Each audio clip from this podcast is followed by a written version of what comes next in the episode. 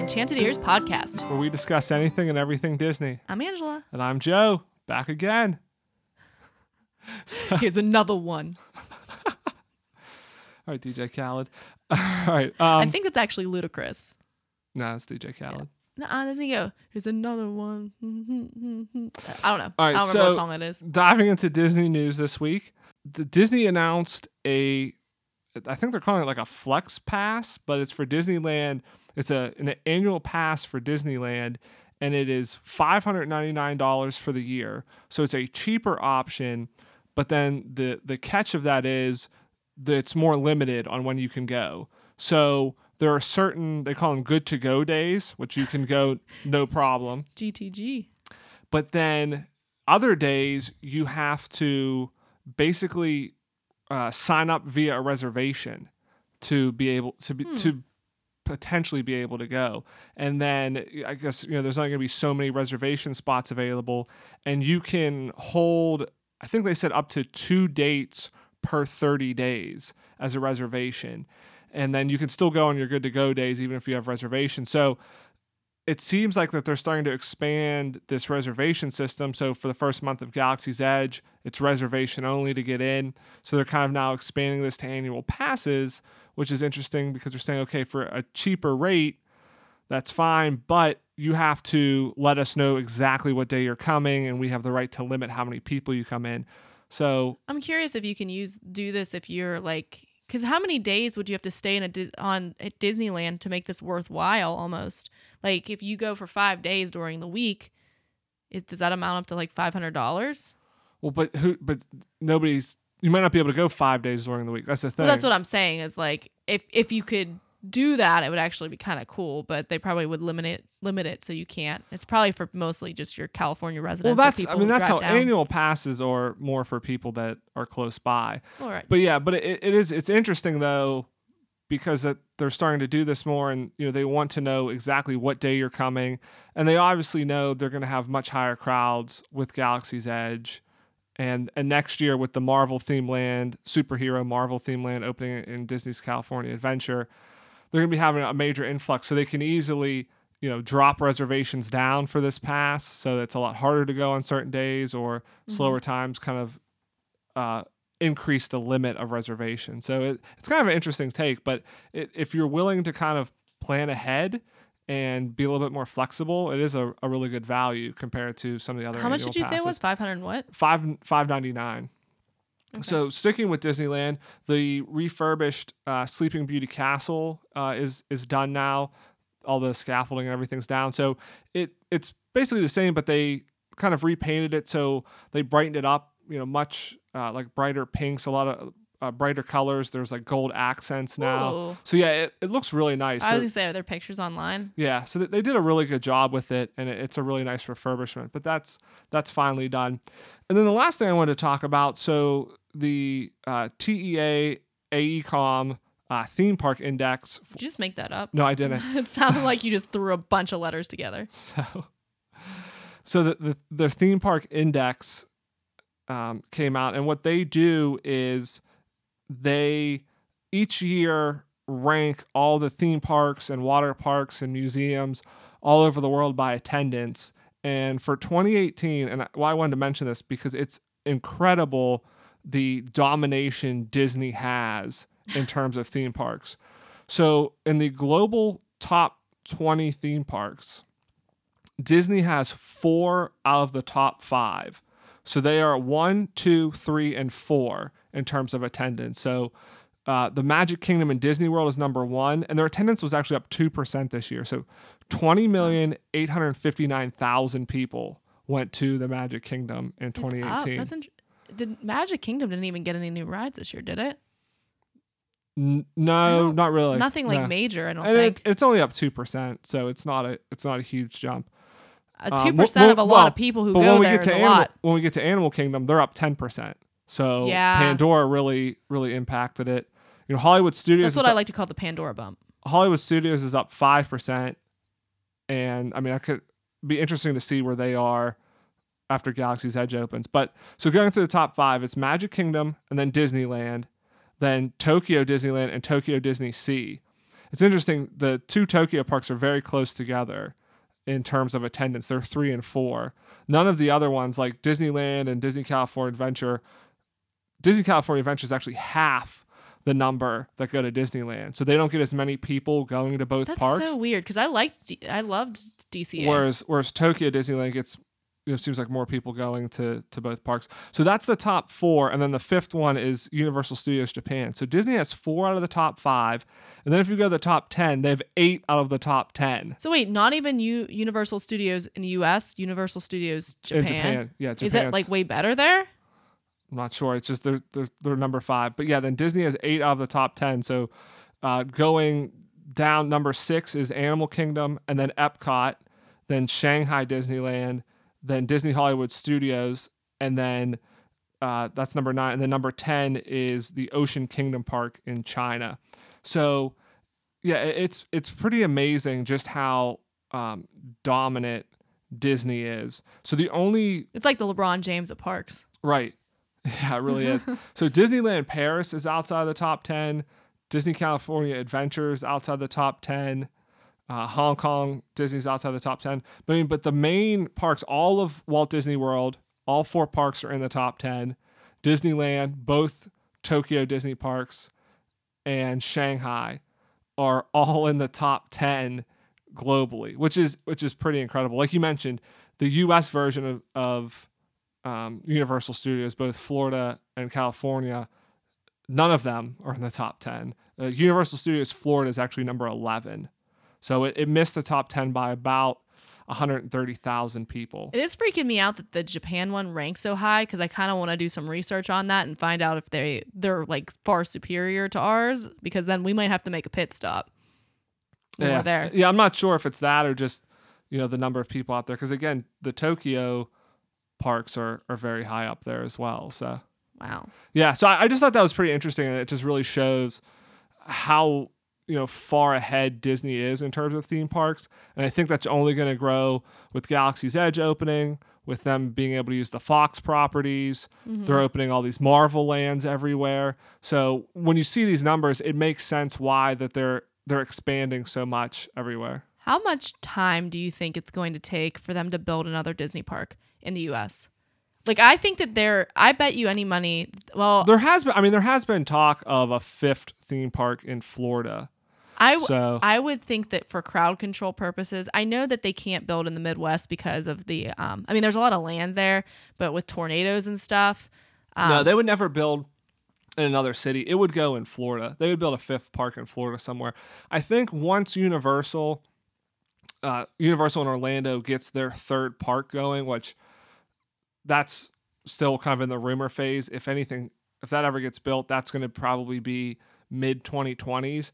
I think once that happens, then that may be the thing to finally push Disney to build a fifth park. But they've they've basically remade Animal Kingdom by adding Pandora. That's boosted attendance as we saw. Putting Galaxy's Edge in Hollywood Studios is going to boost attendance. That'll probably see a, a 10 to 20% increase this year.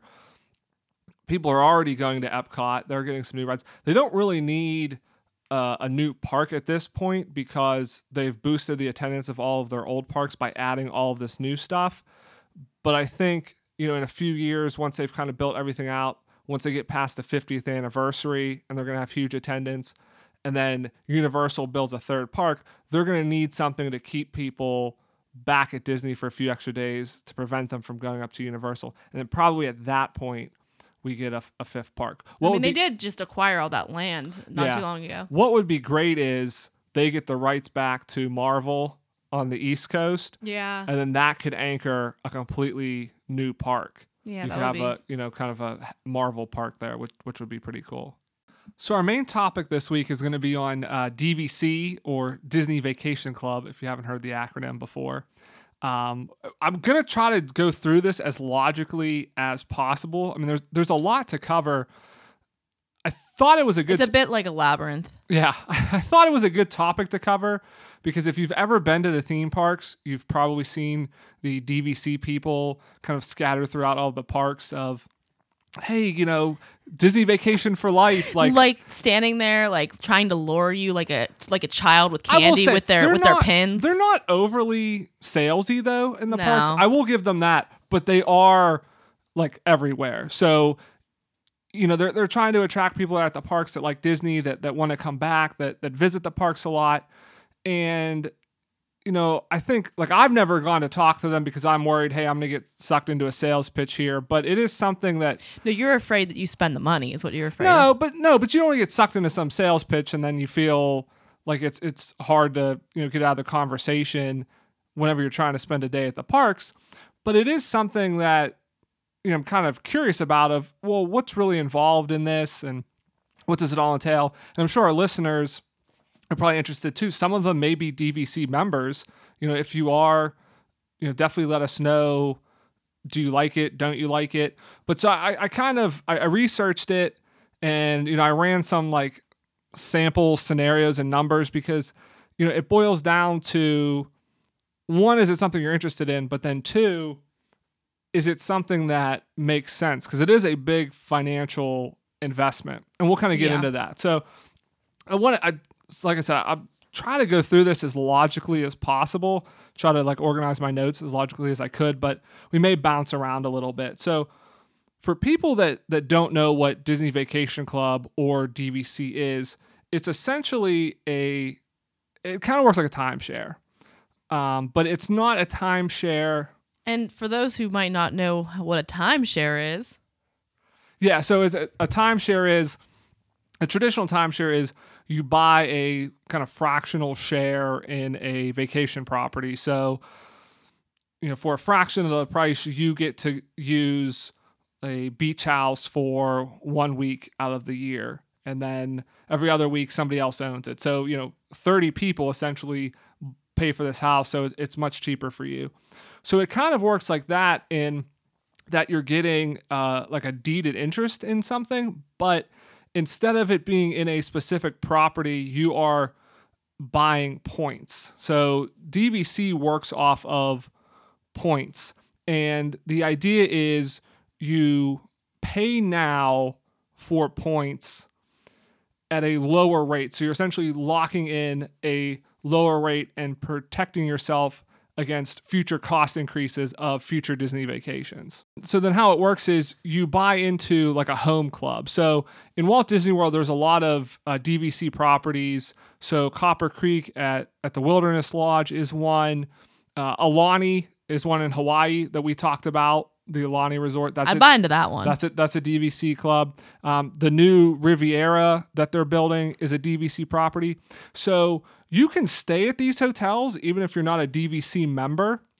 But what happens is when they build these DVC locations, they then open it up for someone to buy in. So you just can't join DVC anytime you want. You have to buy into a specific property. Now you're not limited to only staying at that property. So it's it's a little confusing because you you have a home club that you buy into, but yet you can use your DVC points anywhere. so if you bought buy in earlier, is it cheaper? Well, it, it in it's whatever price it is. So the, the price per point goes up per year. So when when DVC started, you know, maybe 20 years ago, I think it was like late 90s, the price per point was significantly lower than it is now. So right now, I think the three resorts that they're open for is Aulani, uh, Copper Creek, and the Riviera. I think are those three. So those cost $188 per point. So this is how it works. So you- pay however many points you want to buy, and then there's closing costs and maintenance fees. So depending on how many people are in your your family, how frequently you uh, travel to a, a Disney park, how long your trip is, if you want to do Adventures by Disney, kind of depends on how many points you should you should pay for. So, like I said, you're not limited to your home hotel. You can stay at any uh, hotel on Disney property. You can use your points for Adventures by Disney. Disney also has there's hotels around the country and around the world that aren't Disney hotels that you can use your points on.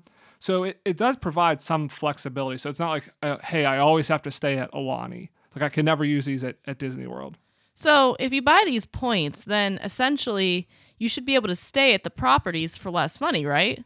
Yeah, so that that's the idea. That's the idea. So so Disney So like if we did like you and I what we we totally want to do one of those uh excursions, the Disney excursions that we've talked about before.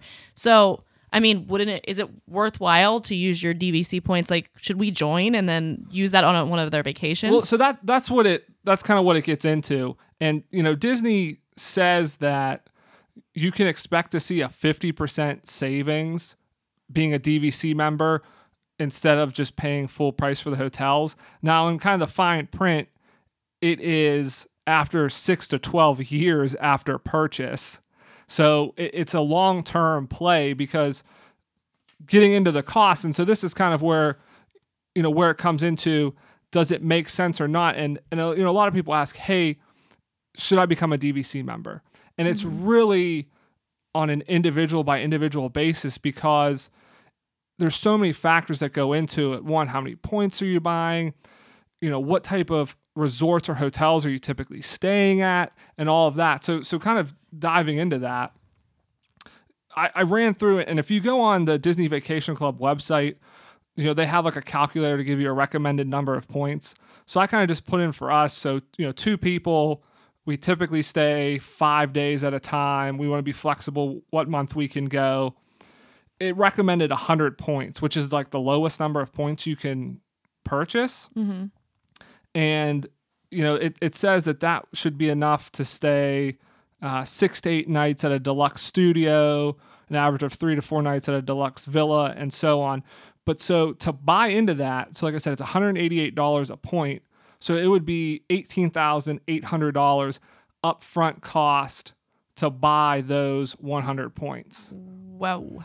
And then you're going to have a uh, monthly maintenance cost. And this is kind of then where it the the cost and it, it becomes a little bit more murky because a lot of people would say, okay, well if I can pay nineteen thousand dollars now, and then it's a one time cost, and then every year I can go and spend five nights at a hotel it's probably worth it because and like when you're staying at a hotel are you staying at um like the all-star resorts or well, like, you can stay of- anywhere. So that, so that's the idea is you you stay at you can stay at your home resort or you can like i said use these points at, at any of the other hotels um, like that. And and what it seems to be is and where it, it makes more sense um, as you get into the numbers if you're somebody that stays at the value or kind of moderate resort so like last time we went, we stayed at Pop Century.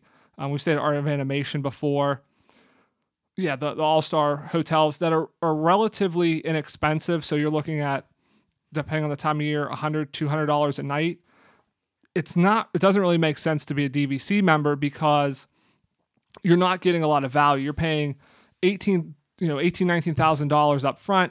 And then, like I said, you have mon- monthly uh, maintenance fees and Disney can increase those fees, I think up to 15% a year. Wow. But on average, they go up 4 to 6%. So you're looking at another, for again, for these 100 points, it was like, uh, like $750, $800 a year. So you got to figure.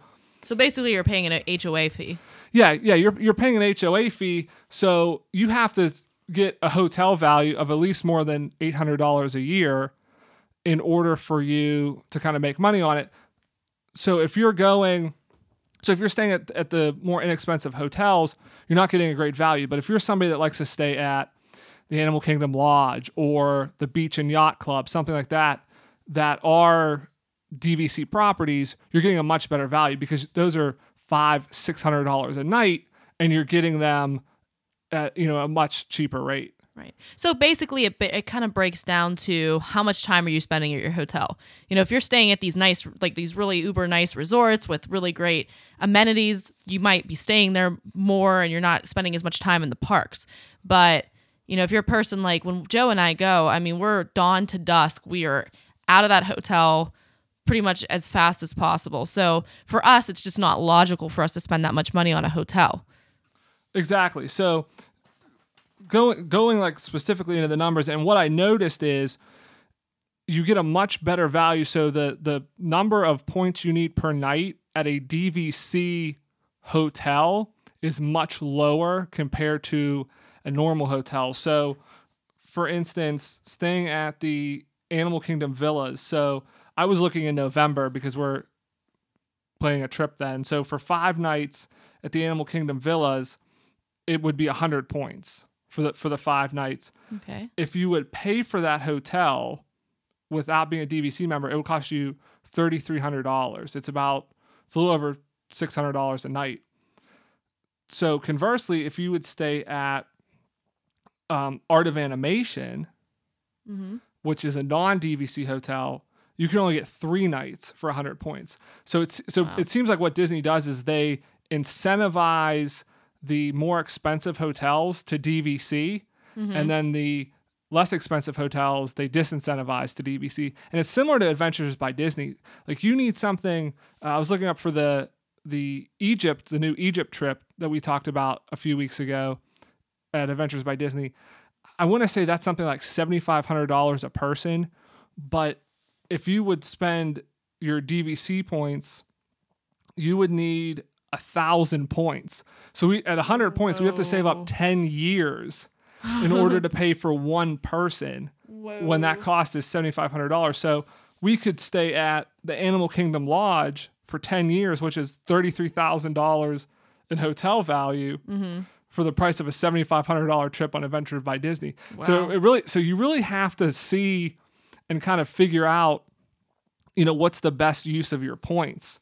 Um, but it, it, it works out if you don't finance it after you know 30 years with all the annual maintenance fees you have to spend about $2000 a year on hotels to get a value out of it. So i could see that where disney says you know especially if you're staying at like an animal kingdom lodge or or copper creek where your average room price is five six hundred dollars a- night you could definitely save 50% because you could get you know $3000 $3500 a year in hotel values for roughly $2000 a year. There's finance options which if you add an interest cost and things you know it that adds to kind of that yearly hurdle you have to hit that probably takes up closer to $3000 a year. Yeah. but it's still you know a decent value. So that's really what it comes down to of do you like to stay at the nicer hotels? If you do Mm-hmm.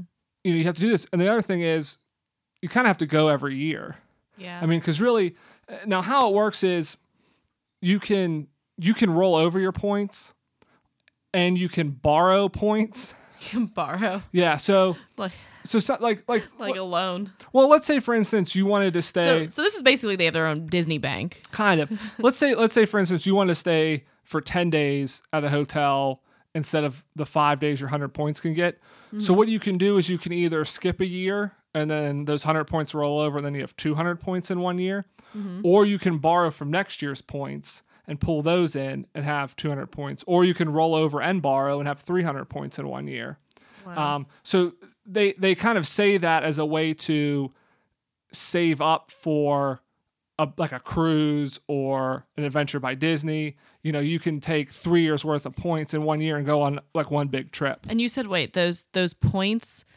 like a hundred points is how much again? It was like eighteen thousand. What was it? Yeah, so right now, so it's $188 a point. So it'd be $18,800 in upfront costs um, for 100 points. My mind is just not wrapping around it. So you in order to join DVC, and that's so that would be the hundred points for both of us, right? Correct. Yeah, I mean, so we that- could go to on that trip to Egypt and be fine. Like we would. I'm just saying, like if we were paying for that outright, it would be cheaper than joining Adventures by Disney, which we could, which would afford us one year of going for five days and staying in a hotel, right? Kind that $18,000 is one time. Okay. That's a one time, that's not a yearly payment. Okay. the the the annual the maintenance fees are what's annual, and that's like eight hundred dollars a year, and it goes up five or six percent a year. Okay. Okay. Yeah, yeah. So, but like I said, you'd you'd have to save up ten years worth of points to afford one of those adventures by Disney. So Right. it really incentivizes you to stay at the DVC. Um, and, and like I said, so we talked about the borrowing. Now, the one interesting thing I thought about is because, you know, looking at it, I initially thought, hey, it's it's not that great of value. You know, you have to pay twenty thousand dollars up front. It's really much better if you can pay cash because, like I said, if you have to um, finance it, then you're paying interest fees, which then makes it more difficult to save money because Yeah. you're paying a lot more. And who doesn't have twenty thousand dollars just lying around right. anyway? Well, exactly. But I mean, it, it, it, you know, it's it's harder to get your money back. But I, I was thinking, oh well, you know, after you, if you either finance it or you you pay it up front, that's a one time fee that you're paying. But then every year after that, you're only paying maybe a thousand dollars or so in maintenance fees. So if you could keep this for a long time, it probably does make sense.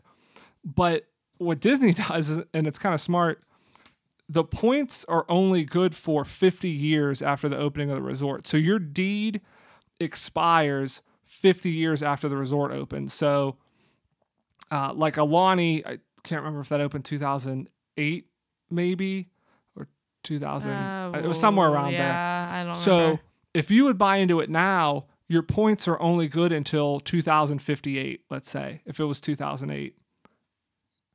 Um, and so like the new like Riviera resort that's going to be opening, I think either next year, I think in 2020, the points are going to be good till 2070. So they do have a they do have an end point that which then I think at that point you'd have to buy back in if you wanted to to stay. Oh, okay. So here's my next question. So say you and I were 70 years old or 60 years old. We have nothing else to spend our money on. And we're like, we want to be DVC members. It's been a dream of ours. Um, and say we have a little, a little Joette and a little um, Angela, oh, a little Angelo. And we, can we, if we both suddenly die, can we pass that on to Yeah, that I'm, not, that I'm not sure about. It's a deeded interest, so I imagine you could because it's it's a deed like a piece of property. Mm-hmm. So I imagine you could pass on. I don't know why you'd want to buy into it when you're 70 though. Uh, it, was, just a hypothetical. yeah, It's not yeah, one of those annoying questions yeah, people I ask. ima- yeah, I imagine whenever you when you buy in, like I said, it's a deeded interest, so it would you would be able to, to pass it down. But again, it's only good for 50 years after, which is is a long time. But you know, if you buy into it five, 10 years after the resort opens, you know, you're losing some time. So, so kind of like a recap, like we said, the pros of this are you get to lock in a lower rate. You do get a lot of discounts being a DVC member.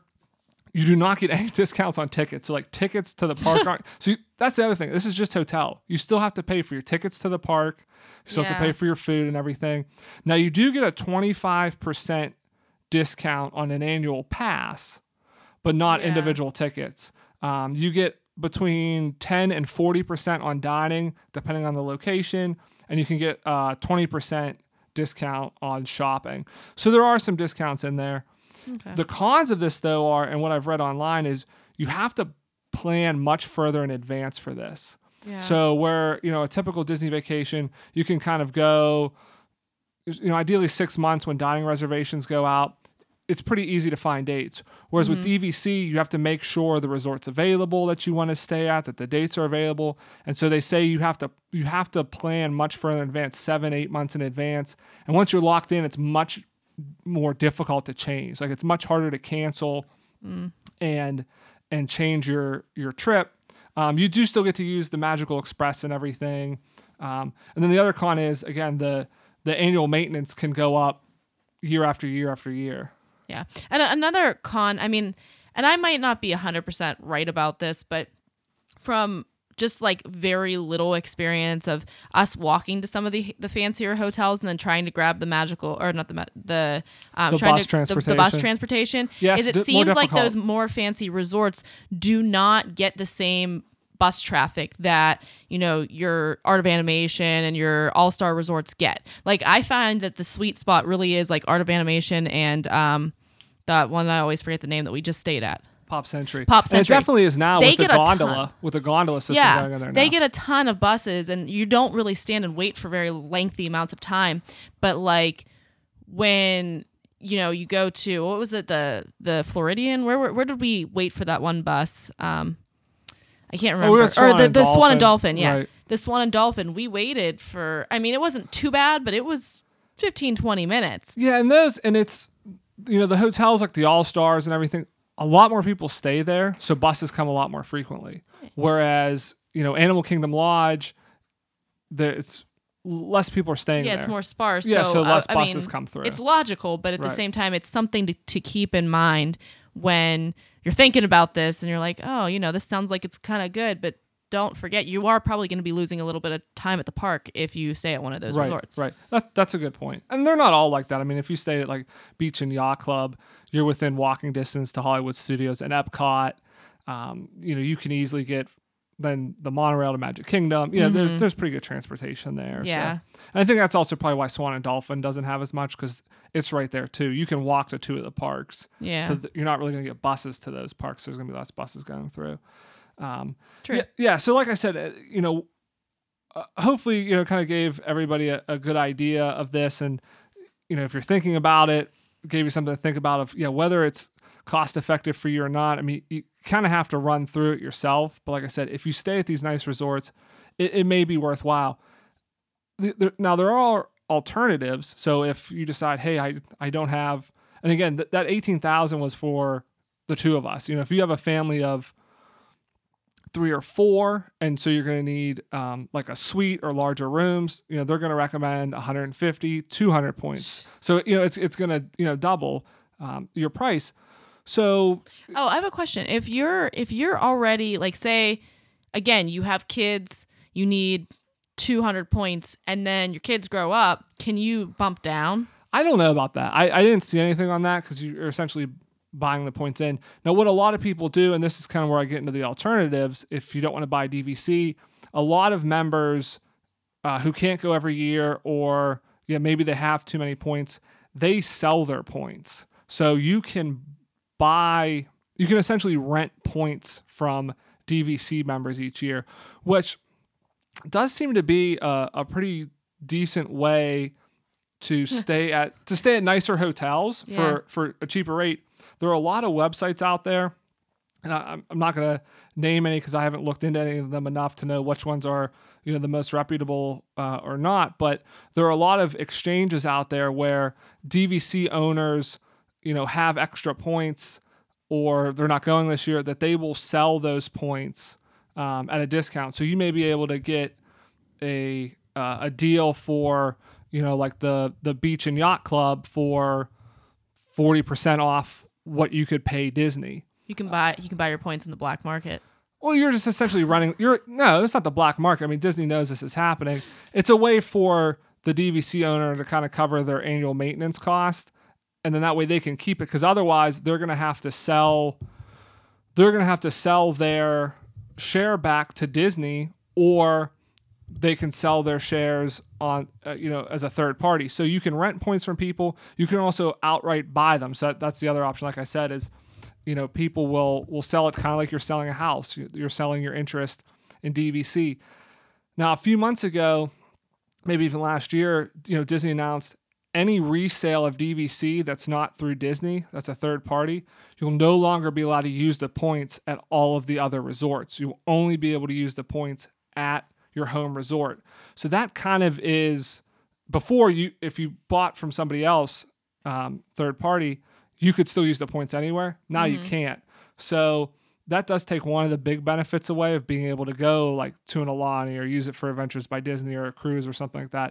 You can only stay at your home resort, but you can usually get a pretty big discount if you're buying it from somebody else. So those are kind of two alternatives for, um, you know, a, a way to stay at DVC or, or buy points cheaper than buying them through Disney. And they kind of have their own. So, you know, that's one downside now buying a third party. Renting points can be difficult because, again, you're going to have to plan out far in advance. There's issues if you have to cancel or change your plans because you didn't book the stay yourself. You kind of rented them through somebody else's points. Um, so everything kind of has its pros and cons, but you know, if you're interested in that, definitely just like Google renting DVC points or something like that. Like I said, there's a lot of websites out there if that's something you're interested in. And maybe it's a good way to try it out and see if you even like DVC bef- before you decide to buy in yourself, if it's something you're thinking about. So, but if you are, you know, using somebody else's DVC points to stay at a resort, I'm assuming you don't get their discount because you're not the member, right? Like their di- your well, you discount, want to get, like you want to get like the food discount right, or anything like that, that's what I'm talking about. but you get you get a discount because you know they may sell you the points for twenty dollars a point or something like that. Where and you so it may cost you two thousand dollars to stay at a hotel that if you bought it normally through Disney it would cost you twenty five or twenty six hundred dollars. So you're you're getting a big discount there. That's kind of the idea to it. Okay. But from what I've read, if you do that, I mean, there's no difference kind of from Disney's perspective. Like you said, you still get picked up at the magical you know, with the Magical Express from the airport. You still get magic bands. You can still buy dining plans. You know, all of that stuff's exactly the same. It's just you're paying someone else instead of Disney for that hotel room. Okay. So so that that's another option as well. So so hopefully that was helpful. I mean, I found it interesting looking into it. Like I said, it's it's a little confusing. I wish it was kind of more cut and dry on you know whether it's a good deal or not. It, it Yeah, re- it really depends and there's so many factors that come into play of you know how spontaneous do you like to be? You know maybe it's not the best option for you. Like we said, we like to spend more time in the park, so we really don't care how nice the hotel is. We're kind of just looking for best value because we know we're going to be there like Yeah. at night to sleep. we want to spend it. yeah, we want to spend our money in the parks on food and on souvenirs and stuff like yeah, that we don't. Yeah, we not don't need- necessarily yeah. on that we or don't on, need on the upgrades pools. Yeah, we don't need the pools or, or a nice restaurant in the hotel. We're we're doing all that in the parks. yeah Um, so so that kind of comes into play. How frequently are you going? Do you go every year? Do you go if you go every ten years? It's probably not that you know worth it to you. So Yeah, but even if you go every year, like it's becoming a thing almost with us where, you know, we were the people that would go every like two, three, four years, and now we're becoming people that go. I mean, we've been there Right. several times in the past cou- couple years and Right. visiting different Disney properties. But now. again, we're not st- we're not spending thousands of dollars on but a like hotel room. but Yeah. even even when you're that kind of person, sometimes it's not. Exactly worthwhile. Yeah, it, it comes down to exactly what what type of resort you're staying at, how long your stay is, how frequently you go. All of these things come into play. And again, you know, do you buy directly from Disney?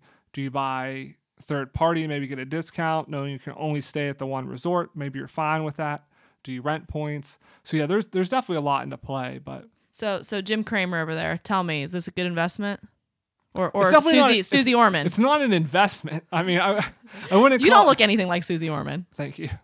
I wouldn't call it an investment because you're- you're not really getting a return on it. I mean, like I said, even Disney says it's six to 12 years before you start seeing, you know, this 50% savings. It's, it definitely is a way to lock in a lower price. So you're kind of betting that hotel prices are going to skyrocket over the next 10 or 15 years. Because if they do, if all of a sudden Animal Kingdom Lodge costs $1,200 a night, you're getting a great deal because you locked it in at such a low rate at, you know, like I said, works out to maybe $2,000 a year long term. And it would cost you $6,000 to now stay at Animal Kingdom, the, the, one of the Animal Kingdom lodges. You know, that's a, that's a great deal then. So, but again, I think if hotel prices, you know, skyrocket like that, Disney's going to start jacking up that annual maintenance fee to kind of keep it in line. So you're still you're saving some, but maybe not as much as you could be. So bad. No, I, I don't know. It, like I said, it, it You're being wishy washy right now. I want you to come out good or bad. no, it matters. Like I said, it matters on you know individual. There's so many factors that go into it. It's kind of hard to tell. So, but hopefully this was helpful. If any of our listeners are DVC members, um, we'd kind of love to hear your thoughts of. You know, do you think it's worthwhile? Has it been worth worthwhile to you? Do you like it? You know, what don't you like about it? If you're thinking about becoming a DVC member, we'd love to hear that that as well. Did you think this was helpful? Did this sway you one way or the other? If if it swayed you toward DVC, I, I think that Disney owes its commission. True. yeah, Disney, if you're listening, yeah, let us know. So, but yeah, we definitely would love, you know, love to hear your feedback on it. You can let us know on uh, Facebook or Instagram. We're at Enchanted Ears Podcast, or uh, send us a message through our website www.enchantedearspodcast.com slash podcast question. You can send your comments there, or if you have a question you want us to answer, you can send it uh, there as well. And also, you know, make sure you subscribe, leave us a, a rating or a review wherever you get your podcasts, whether that's uh, Apple Podcasts, Spotify, uh, Google Play. Uh, all that stuff helps helps us reach a, a larger audience, and we really appreciate it. So, uh, until next week, Have, a magical, day. day.